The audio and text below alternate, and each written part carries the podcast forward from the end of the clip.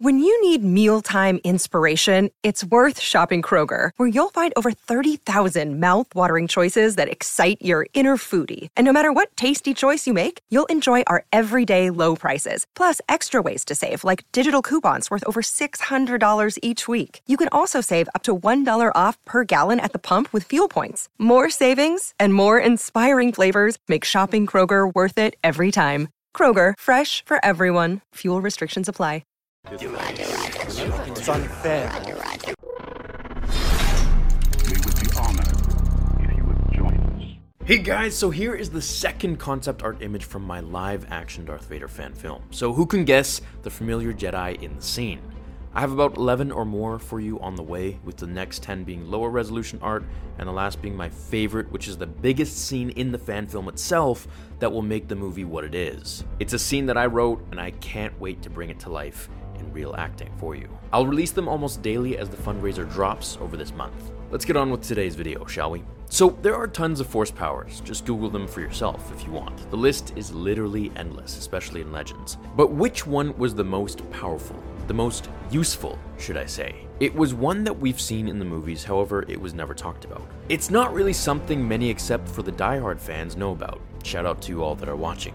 You know who you are. The power isn't some crazy ability to stop ships in midair or to cheat death itself, which are all cool, but rather this one comes to those who practice with Force knowledge. This ability is one that fully grown Jedi Masters merely grasped a concept of, if they even did. It was one that was given to someone I believe could have been the chosen one, had the prophecy believed he were the divine entity. This power was called Shatterpoint, and it was mastered by Mace Windu. Did you ever wonder how Mace was the only Jedi in history to defeat Darth Sidious? Something even Yoda couldn't do. Now, I believed Palpatine threw the fight so that, you know, he could set it up for Anakin's arrival. However, after George Lucas literally stated in the commentary of Episode 3 that Mace fully beat him fair and square, I became a believer that Mace has extreme powers. He was, after all, trained by Master Yoda as well. So, what is Shatterpoint? Now, in the Legends novel Shatterpoint by Matthew Stover, we're given the most perfect explanation of what the power is through Mace Windu's explanation himself.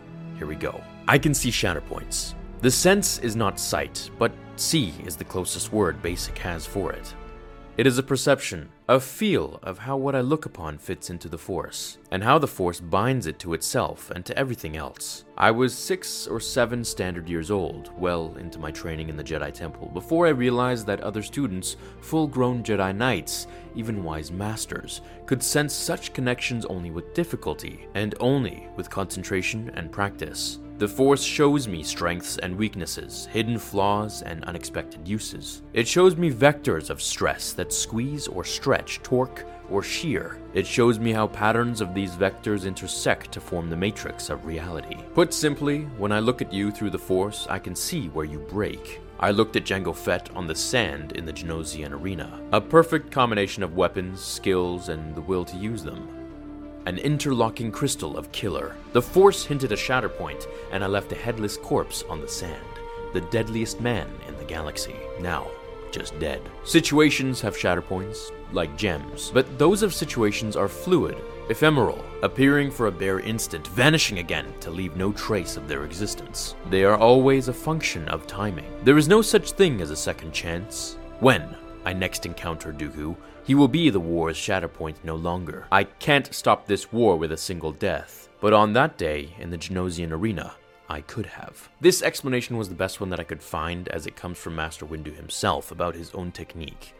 Now, why is this the most powerful? Well, not in the traditional sense where someone could, you know, force push or crush an object, for example, but because this ability allowed Mace Windu to be the only person in the galaxy to defeat Darth Sidious, something even Yoda couldn't do himself, nor Vader. So, how this power worked, essentially, was basically like looking at the world and everyone in it as if they were made of Jenga.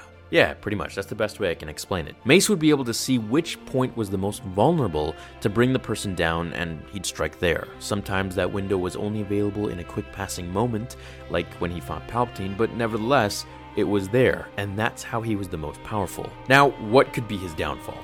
If he turned to the dark side, or used more of the dark side than he already did to make that lightsaber purple, as it was, then he would have a hard time using his lightsaber form, Vaapad, which harnessed the opponent's dark side energy. But as far as Shatterpoint goes, he could literally see the world, so to speak, like broken shards of glass, or in other terms, like Jenga blocks, which is how he killed Jango Fett, the notorious Jedi killer. This is something many Jedi Masters wished to have mastered, but Unfortunately, they didn't. Only Mace Windu was born with the technique. I hope you guys enjoyed this video about Mace's powers, and I hope you enjoyed the second piece of concept art. I've got about 11 or more to show you this month with the fundraiser that drops. So thank you for watching today's episode. Let me know what you thought of Mace's powers and what other Force powers you think are the most powerful, or maybe your favorite. So until the next episode of Star Wars Theory, remember, my fellow Jedi and Sith friends, The Force will be with you